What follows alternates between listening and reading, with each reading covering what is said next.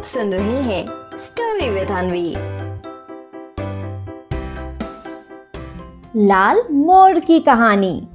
एक बार की बात है, राजा कृष्णदेव राय के दरबार में उनका एक दरबारी, उनको खुश करने के लिए एक अनोखा लाल रंग का मोर रंग करने वाले से रंगवाकर लेकर आया।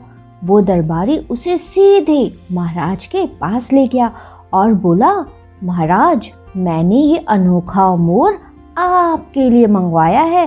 बड़ी मुश्किल से मिला है ये मोर। अब राजा कृष्णदेव राय उस लाल मोर को बस देखते ही रह गए, क्योंकि उन्होंने इससे पहले कभी भी लाल रंग के मोर को देखा ही नहीं था। वो बस उसे देखते ही रह गए और फिर अपने उस दरबारी से बोला कि वाकई ये तो सब में अनोखा मोर है। और शायद ही कहीं मिल पाएगा। इसे मैं अपने बगीचे में रखूँगा। अपने दरबारी से ऐसा बोलने के बाद राजा कृष्णदेव राय ने उसे खूब सारा इनाम दिया। अब दरबारी खूब सारा इनाम पाकर बहुत खुश हो गया और मुस्कुराते हुए वहाँ से जाने लगा। उसकी मुस्कुराहट देखकर तेनालीरामा तुरंत समझ गए कि ज़रूर कुछ न कुछ गड़बड़ है। क्योंकि तेनालीरामा ये जानते थे कि लाल रंग का मोर कहीं भी नहीं होता। वो ये बात अच्छे से समझ गए थे कि दरबारी महाराज से बस इनाम लेना चाहता है।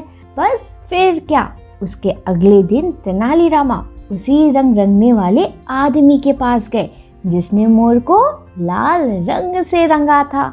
तेनालीरामा उसके पास चार और मोर लेकर के गए और उसे लाल रंग में रंगवा कर दरबार ले आए।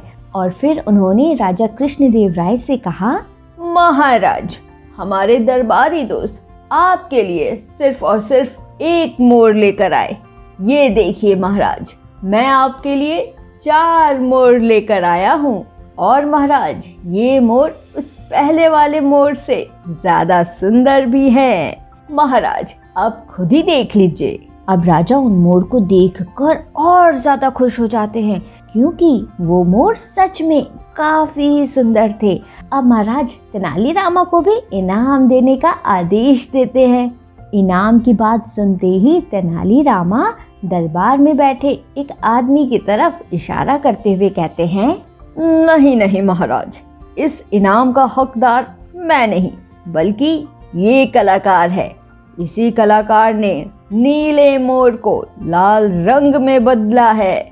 महाराज, ये कलाकार किसी भी चीज़ के रंग को बदल सकता है। इसमें ये कला है।